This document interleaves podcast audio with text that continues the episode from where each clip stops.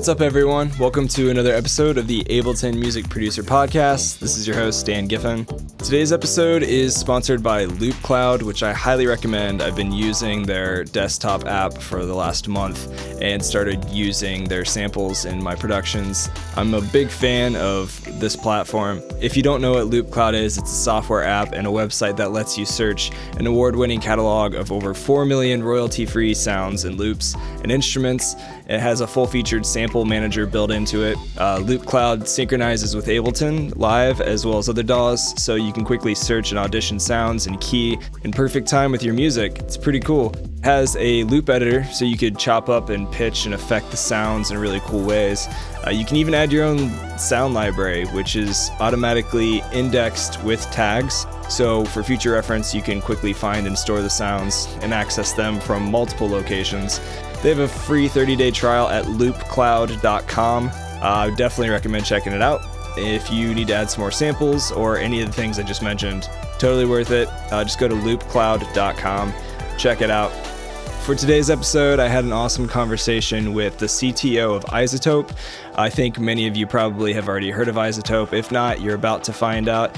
Jonathan Bailey and I had a great conversation. We talked about the company and how they develop their hardware and software products. We talked about uh, different ways that you can use their products, technology development, and future happenings with uh, mixing and what's going on in the world today. Also, one last thing iZotope is having a huge sale on their website right now, including their Music Makers Bundle, uh, which you can save over 80% off right now. So check that out. It comes with a lot of plugins. And that's good until June 4th of 2020.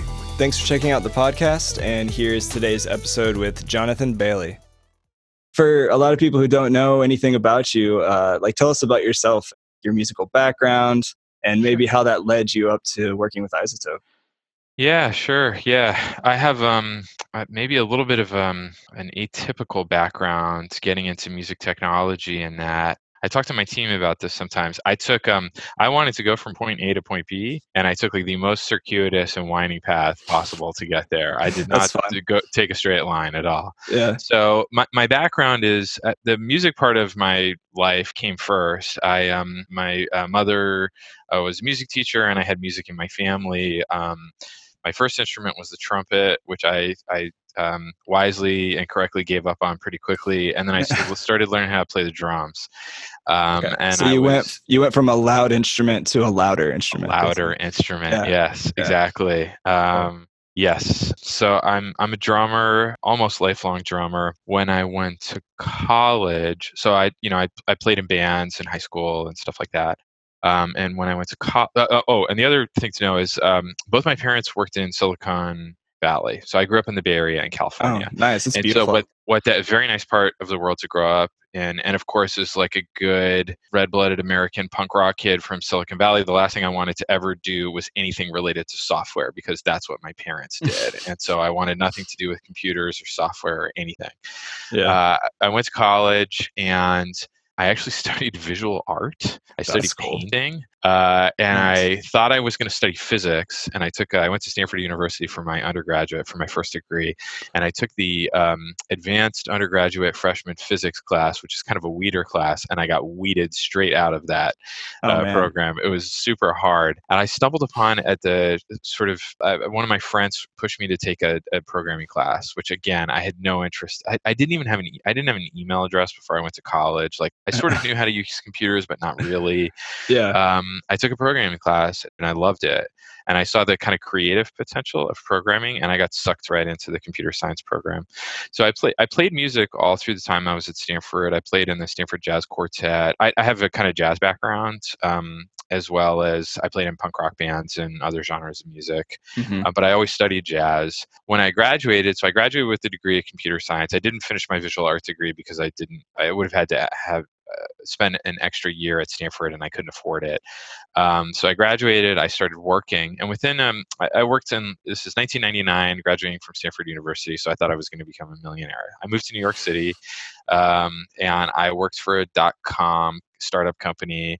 It was acquired. It- that was cool. I did not become a millionaire, Oh. um, but I had a little time to kind of start to learn about like what I wanted to do and what I didn't want to do. And by the time in my early 20s, I realized that I wanted to use my skills as a software engineer for creative applications and not just to make money, basically. Mhm. Um, and I wanted to sort of, yeah, I wanted to use that skill set to do something I felt passionate about, and that was re- that was obviously music for me. yeah. And I spent the next ten years basically trying to break into the music tech industry. So that's kind of my journey. Cool. Um, I applied to a bunch of jobs at companies that are some of whom are competitors of iZotope nowadays. I got rejected by everybody. I tried to get a job at Avid, Cakewalk, Wow. Motu, which was called Mark of the Unicorn back then. All these companies, nobody would hire me. And so I worked in all of these other areas of technology. And eventually, um, I was playing drums through this whole process, and this led me to go to. Uh, ultimately, I was I was living in Boston at this time. I went to back to school at Berklee College of Music, and I studied electronic music production there. And my theory at the time was I, I, I had learned enough to know that I had this kind of connective tissue missing. So I understood software development and I understood music, like I could play, but I Yeah. did not know, I did not understand the process of music production or audio engineering. And so Mhm. that's why I went to Berklee. So I got a jazz Cool. drumming scholarship to go to Berklee College of Music, but I studied music production there, and that kind of filled in that missing um, educational gap that I had. And at that point, I started to do some consulting and I got some kind of small gigs uh, doing music software development. And I had done some projects on my own. And that ultimately led uh, me to joining iZotope a number of years later.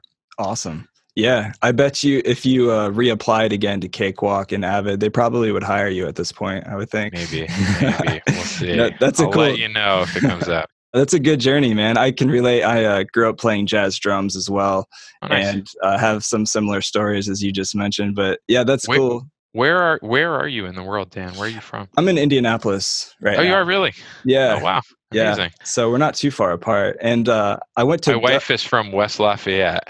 oh no way! Yeah, Her father was a professor at Purdue, and so she grew up. She's a Hoosier. Nice. Yeah. Well, I grew up in Ohio. I've been in Indy about six years now, and I actually Okay. moved moved from Ohio to Manhattan, and then moved back to Indy because it's a lot cheaper. And now I'm really happy Yeah. that I'm here. But so, what are you what are you seeing right now? I guess like in the the Brooklyn or New York music community with everything going on. Like, are you seeing more people just making more music, doing the live stream thing? Like, how is iZotope seen? I guess like the, ch- current climate. yeah, in the current climate and economy, what's going on? Yeah, we're we're um this is a weird time to be running a company, I'll Yeah, say, because yeah. you know, there's um, you know, obviously the markets are all over the place and Mhm. mostly down, but you know, pretty Mhm. volatile right now, right? Right. So I'll just say like I, I have friends in in other areas of technology that overnight have seen their businesses totally evaporate. You know, Right, a, I have some friends who work at a company based in Boston called Toast. They're a very high profile venture backed company. Their customers are all restaurants and restaurants Mm-hmm. everywhere are shut down. So their revenue just kind of turned off overnight, right? Yeah. iZotope has been pretty lucky, and I think this is true in creator industries in general right now, Mhm. where the fact that everybody is is home, people are clearly working on you know their personal projects and their passions, and they're not Right. spending money elsewhere. Right. And so, you know, we've continued to be pretty healthy as a business, but we have Yeah. no idea to what extent that will continue. Sure. Um, but you know, um, sort of now more than ever, you know, if you think about if we zoom way out from our current circumstances, there's been kind of an overall macro trend in music production, which is that it's gone from like very capital intensive, you need to go into a big studio, you need to have millions of dollars to make a record, to anybody can do it, right? Exactly. Yeah. and and and this scenario i think is exposing and forcing people to be even more creative about how they can produce content and it's only Mhm. creating more demand for content as people are staying home and Right. streaming more music and and watching more stuff on netflix and and there's a sort of content beast that needs to be fed with that as well so Yeah. so so this is where i say it's a really weird time to run a company because we simultaneously have to be kind of protecting against future downside for Sure. ourselves for our investors for our employees yeah. um, whilst recognizing there's like a little bit of an opportunity here and hmm being totally honest like there's a part of me that ethically feels uncomfortable with like being opportunistic during a Right. disaster or crisis but But that speaks a lot about you as as a person, as a company as well. Just even saying that, and I I would even make the argument that now is the best time to be making music really for well, people. And yeah, and you have you the know, tools for them to do that. You know with iZotopes products you, you're giving people the resources to solve existential problems if i could say that right. You know so well, people, I mean, yeah, I mean, I guess there's something like, you know, there's nothing like a crisis to really force you to focus on what's really important to you. sure And yeah like I believe in our mission and what we do more than ever, and we, w- sure but we take it really seriously. You know, um, yeah we put that level of passion and commitment into what we do, and maybe a positive expression is of it is I feel just an immense gratitude for the opportunity that we have to be creating yeah tools to enable people and inspire people to be creative themselves. yeah That's a real gift and privilege, and it's one that hmm I I take very seriously. And, and as I just said, I, I, n- I never take that for granted. I really I find that incredibly motivating. You know, hmm a, a lot not everybody at iZotope is a musician or, or or content producer but many of us are and there's a funny shift that goes i think for most of the people who work at the company which is a lot of people come in the door and they themselves create something like they're they're in a band or they, they have their own music project or you know they're they do their own podcasting like antoine or whatever yeah but then when you work at a place like iZotope, you kind of become like a force multiplier because you go from just creating content to creating tools that allow people to create content. And yeah then for yeah someone like me who has the privilege of being having kind of uh, leadership responsibilities at iZotope, I create teams of people that create tools that enable people to create content. And so you know we, we kind of are, are force multipliers for the creative fabric of the universe that's kind of how we think about it and that's um, it's a little bit of a mindset shift, but it's yeah it's no less satisfying than you know having your fingers on the keyboard and and making the music come out yourself. It's, yeah but it's different. Yeah, absolutely. I definitely want to talk about like the internal process of what it looks like to develop n- new products and future things you guys are working on. Like personally, I'm I, like I said, I've been a big fan of the products, and you guys are always finding ways to use technology to expand off of products that you've already released in a, like a wide variety of areas, from like bedroom producers trying to clean up audio or do mixing or even mastering in a small room, and you create solutions for that to people like I'm using Insight 2 for live performance to balance my tracks before I play in like a bigger uh, Wow. venue environment, like things That's like cool. that. So it, it's so versatile in the stuff that you guys are producing, and I and I, I can love it. tell you the product was not designed for that use case, so that's really interesting to hear about it. Yeah, yeah, no, it's it's been saving grace for me because uh, you just don't know how the sound from a master is going to Yeah, sure. translate from a you know studio to a large sense. venue. So It, it makes sense. Yeah. yeah, yeah. So it's really versatile. I, I love the stuff you guys are cranking out. Thank you for the Um, kind words. I appreciate it. Yeah, for sure. But yeah, so talk to us about, I guess, what is the process like when you guys have a new idea? What does that look like with your internal team to have this idea of here's a need or this is a problem that we've heard from our user community? How do we actually translate that into being a real thing? Yeah, yeah, it's a great question. Uh, we could probably talk about this for the next eight hours. Our Sure, let's do it. No, uh, process. Uh, I'll, I'll spare you that. So I'll Uh, say this with a couple of caveats, which is one, you know, we're getting better at this all the time, and I don't, I don't, um, I think we're, I both think we're we're great at this, and I think we have a lot to learn still Yeah. about this. Um, but there, there are a few different ways we approach this. There's no kind of one methodology that we use to go from kind of bright idea to product in the world. Um, so let me let me cut it in a couple different ways. So one one thing we do is we iZotope is an ambitious growth company, and we're kind of looking at the market and at the competitive landscape for areas of opportunity and uh, and areas of opportunity that are worth pursuing, if that makes sense. So Sure. you know so we- we've kind of differentiated ourselves in the marketplace with respect to uh, you know our competitors by really by relying on kind of new technology and in many cases what i mean what we think of anyway is kind of groundbreaking new technology like solving a problem that has never been solved before or was is very difficult to solve right yeah. and um, learning from other industries how they've solved that and maybe con- kind of comparable problem spaces and applying that to audio or music production or through the technology and research and investigation work that we do internally.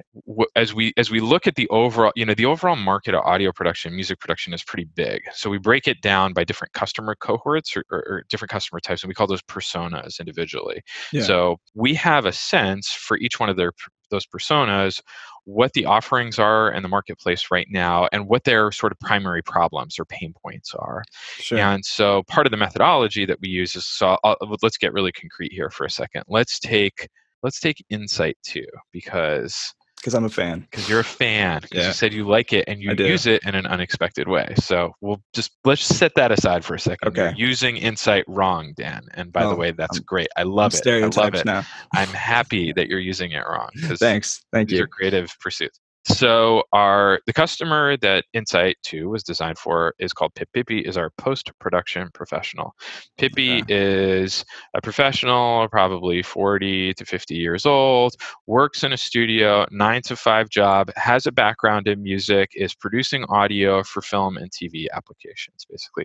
Works in Pro Tools, uh, uses iLok most likely. So we have all of this kind of we've built um, essentially a description of a real person, right? Right. And this this this this but it's actually a fictional person, Pippi. Right. So Pippi is our best attempt to kind of reflect the center of the bullseye, basically. Like what's Mm-hmm. the middle point of all of the different types of Pippis there are in the world?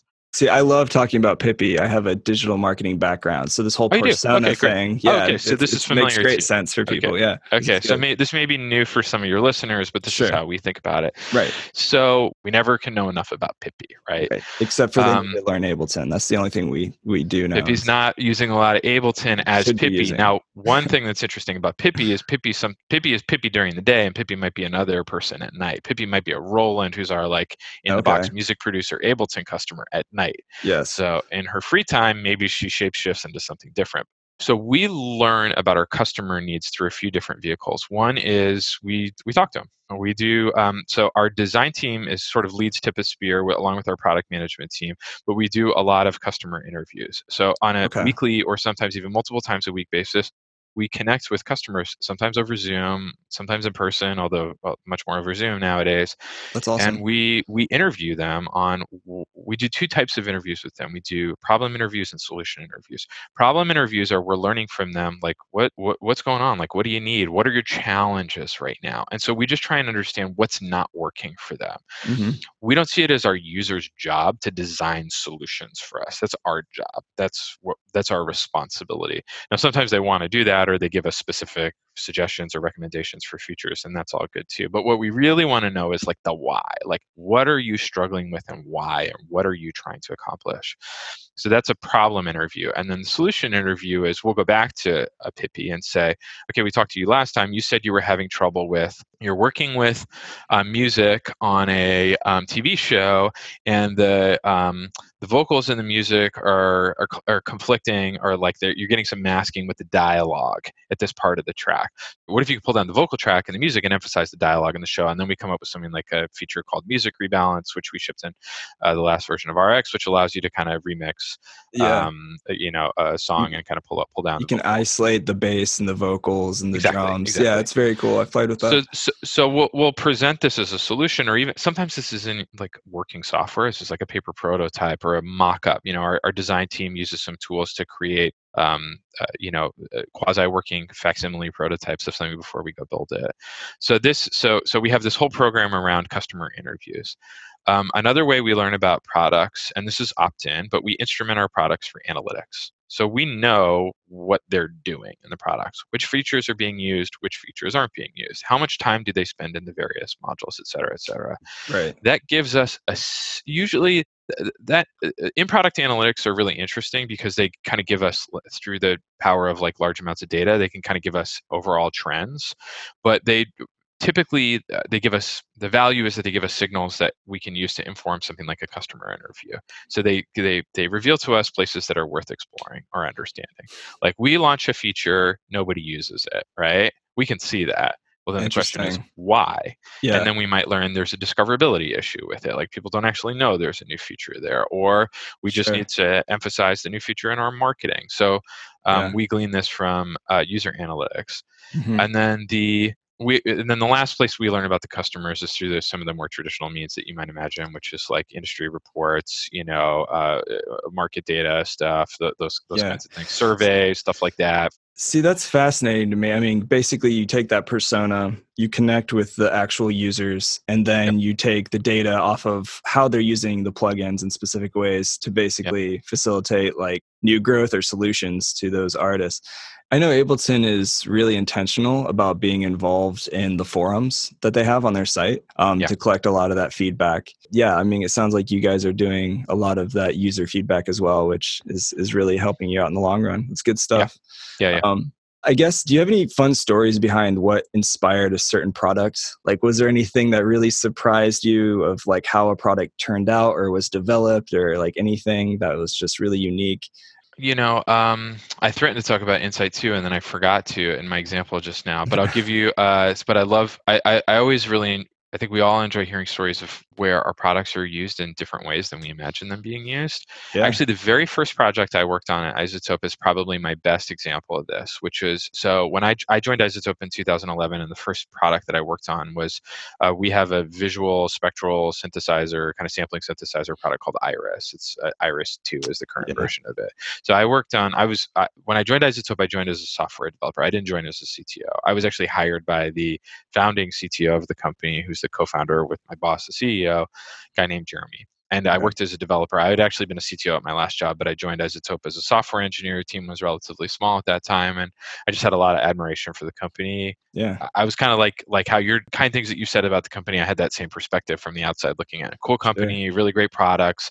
I want to understand what makes them tick. Let me go you know there's an opportunity to go work there let me go learn so iris one was the first product i worked on when we kicked off the idea for Iris. So uh, the idea for Iris came from uh, listening to a podcast. Actually, uh, it came nice. from the Sonic State podcast, and it was um, Dave and Chris, uh, a guy named Dave Spiers and Chris McLeod from uh, a plugin company, GForce Software. If you know that company, and they make some really great yeah emulations of synthesizers like Moog and ARP synths and stuff like that. Right. They have really cool instrument products. They um, there's also do a lot of sound design work um, in their professional lives and have great backgrounds as audio engineers and producers. They were using RX for sound design because the spectral selection technology oh. in there, they were able to yeah. get some sounds that they couldn't get any other way, or like the you know that's very that's cool. powerful spectral filtering technology. Yeah. And so they said on the I think it was on Sonic Scoop podcast, they said iZotope should build a synth out of this technology, and we heard that and we're like. Oh, that's a cool idea. Yeah. And so I joined and I quickly prototyped what was in the early days it was called RX Synth. That's actually I still have like the code lying around somewhere oh, called oh, really? RX Synth before we came up with the brand name Iris. Yep. Cool. Um, and so that's maybe I don't know I don't know if that's a good example or a fun example, but that's yeah. an example of where technology that was designed for one application, it was literally designed for restoration and repair. Mm-hmm suddenly took a you know when you put technology in the hands of creative people they use it and abuse it in all sorts of uh, unexpected ways yeah and that's one of the things i love the most about this industry is where this kind of like innovation um, innovative use of technology or innovative approaches to music production or creation they come from places that you least expect. Mm-hmm. Um, uh, that's one of the things that really motivates me, and I'm always very curious about and like to explore. And this is, I think, an example of that that's my story about Iris. So yeah, so that's where it came from. that's, that's cool. his pedigree basically is how can we take this powerful spectral selection technology and use it for totally crazy like sound design purposes right. basically and build a synth around it. Yeah, and you said it perfectly. You're giving the tools for creative people to be more creative. And that's right. There's really no limits with like music technology today. Like the first time I opened Vocal Synth 2, I didn't really actually like watch tutorials or anything. I didn't know what I was doing. I just jumped in and started automating random things and just got these really crazy cool vocal effects. Yeah. Like another example is you know the song Like a G6 that came out of like course. a long time ago. Yes. yes. Uh, yeah. Three Six Mafia is that it? Yeah, that exactly. Yeah. yeah. They the I'm embarrassed producer, that I know that. it's all right. We're all fans, but he dragged um, an audio or a MIDI clip into the wrong track and that's what created that dun dun dun dun dun dun. It's just this crazy sound and then he ended up selling like millions and millions of records like from that song. Amazing. yeah it was a complete accident. So yeah, what, I feel like there's so many you know on the on the sort of creative application side but also on the um on the technology innovation side there are many examples like that. I i have i have heard and read and this may be this may be apocryphal this may be a rumor but um I, I, what I understand is that AutoTune, that a foundational technology for AutoTune, was actually originally uh, created for oil exploration. Have you ever heard that? No. Heard that story? Yeah, no. that's so. We'll see. That's awesome. Uh, your listeners can research that offline, and you can f- message me and tell me if I'm full of it. But that's what I've heard. That's right. that's a scuttlebutt. Okay, that that's cool for that application. That's awesome. Yeah, I didn't know that. Hey, just wanted to give you a quick reminder about loopcloud.com. Grab that free 30 day trial right now. Uh, go to loopcloud.com, or there is a link in the description of this video if you want to just click that. It, it could definitely be a game changer for you as far as finding new samples and finding cool new creative ways to chop up sounds and effects and to store your sound library in the cloud, uh, saving some hard drive space. And there's over 4 million sounds. It's all royalty free, so check it out. Link in the description. And back to today's episode. So I guess like what are the future products that you guys are working on? I don't know if that's like too top secret or however much you want to share. curious, Do you have other people, industry people on? Do they talk about their future product roadmap? All of them. They all do. Do they? sh- they share all their secrets all the They time. share all their secrets. I'm gonna I'm need just to be a little more tight-lipped, unfortunately. That's yeah, we don't we That's don't okay. actually um we don't we don't reveal uh, products or product features Yeah. that we're working on ahead of time. So I apologize for No, that. That's, I'm that's just pretty kidding. typical of the industry. Yeah. okay. Yeah, but I mean, I guess like maybe what genre like of things, like more mixing. Are you guys looking at maybe doing more synths type of things, or is it? Well, maybe, here's what I'll, here's what I can do. I can maybe talk a, a little bit about sort of how we've approached product development over the past couple of years, and your Okay. uh, your listeners can choose to extrapolate in whatever direction where we might be going. Sounds so, good. you know, you mentioned so you're you're you know this being an Ableton podcast, probably most people are going to be more familiar with our desktop product line, but Yeah. um, maybe a couple of interesting things to talk about. One is you know, I mentioned this earlier. The, the way iZotope has attempted to differentiate ourselves in the market is through like really embracing technology and what is possible with technology. And so that's not just investing in algorithmic technology, but it's investing in new platforms and new places where you can create music. And if you look at every other industry on the planet other than music production, most of them have heavily embraced new platforms such as mobile, cloud, web, Internet of Things, et cetera, et cetera. And so iZotope is investing in all of those places. So we, you mentioned a minute ago, we launched our first consumer electronics product a few years ago called Spire. It's like um, the way I describe it for someone who's not familiar with it is it's kind of like a GoPro for musicians. Basically, it's No, a, that's a great description. Yeah. wireless, easy to use, battery powered personal recording device where you just press a button and it sounds great. And a lot of our kind of core signal processing and analysis technology runs on that device. It's accessible. It's going after a different user than the person who's living in, you know, live or Pro Tools or, you know, insert DAW of your choice here all day long. It- There are a lot, many, many people who are passionate about music and who want to record, but they don't want to buy a DAW and an interface and a Neumann microphone Yeah. and learn what the knee is on a compressor they want a easier more maybe accessible um, way to be creative and record themselves so that's a direction that we're pursuing um, I can imagine over- it. I'm oh, yeah, sorry. go ahead dan yeah I was just I was just gonna say I can imagine it also could be useful for touring artists or people traveling constantly um, because then they can just track ideas really quickly right in front of them without So having people- to pull up an interface and a laptop and a mic. yeah yeah yeah so people who are you know kind of recording on the go definitely use it for for for that uh, for those kinds of applications absolutely. We kind of quietly in the background over the past year we've launched a cloud um, component to spire. So um, you can share our projects so for example if you and i are both using spire and you don't have to have the hardware to use it you can just download anyone can download the app. It's available for free on ios or android and google play. So I can work on a project and I can share it with you. We have this um, cloud infrastructure that we can share it through. As I send it from me to you, we can actually enhance it. So we can actually do some kind of automated um, enhancement. Uh, Like automated kind of imagine where that'll go. We just make it sound like better, that. Yeah, basically, as yeah. it comes from me to you. And those are user controllable features ultimately. But you know, you can imagine it's like a, a kind of file transfer service with some added value on top of it, basically. So Yeah. we're exploring how we can use these other technology platforms in order to bring music production into the 21st century. Uh, it's kind of what we're trying to do. You know, a lot of I have great respect for companies that make like emulations of hardware equipment and stuff like that. Those are cool, and many of the products sound great, and we love them. But a, a lot of a- lot of what we're doing and how we work in music technology here in 2020 is based on sort of design patterns and principles that are 30 40 50 60 years old and are not really utilizing what we can do with technology in 2020 and so we're interested in kind of pushing pushing the envelope and kind of moving the ball forward in that That's regard. awesome. Yeah. No, it's a cool product. Um, and when did that come out? When was that released? So the actual hardware, I think, was released in 2017. The first version of the app Okay. was released in about the 2015 timeframe. Yeah. Um, yeah, so it's been out for it's been out for a couple years now. Yeah. Cool. Yeah, it's a really interesting product, especially with that uh, cloud sharing platform. Um, Yeah. Makes it pretty easy, especially Yeah. for people you know on the go, traveling or whatever, or just maybe don't have the engineering background, like you said. Just need a nice clean, and you could stem out. Say if somebody wanted to send a recording of the guitar and vocal and a couple Yeah. tracks in Yeah. the cloud, that could give me the stems as the engineer or the producer to work with. That's right. and, uh, That's right. It's really yeah, and cool. you'll see you'll see um, you will see um, some emphasis on this collaboration feature starting to emerge um, from the product. Uh, so if you're subscribed to like our newsletter, you'll see some marketing spotlights, some ways that you know us someone who's maybe doesn't work in like a DAW can collaborate with someone who works in a DAW and some functionality to support that. So, Mhm. so Yeah. that's pretty exciting. But yeah, I mean, pretty much that was a lot of things I just want to talk about with you guys, and uh, I just really appreciate your time coming out here and sharing what's going on with iZotope. And uh, like I said, I couldn't I couldn't say anything negative about what you guys have released. Uh, All the products are solid. Been using it for a while back in the day. Uh, Danny Wyatt was on the podcast, and he was.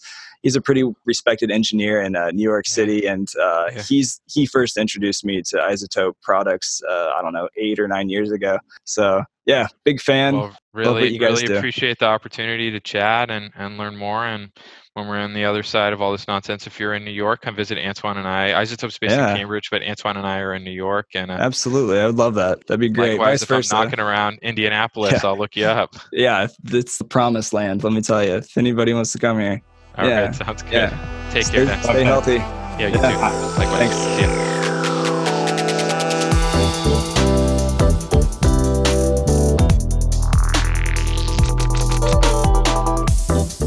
Thanks so much for listening, everybody, to this episode. Uh, please leave a comment and a review on your listening platform, wherever you guys are. Uh, hit subscribe. I appreciate you guys tuning in.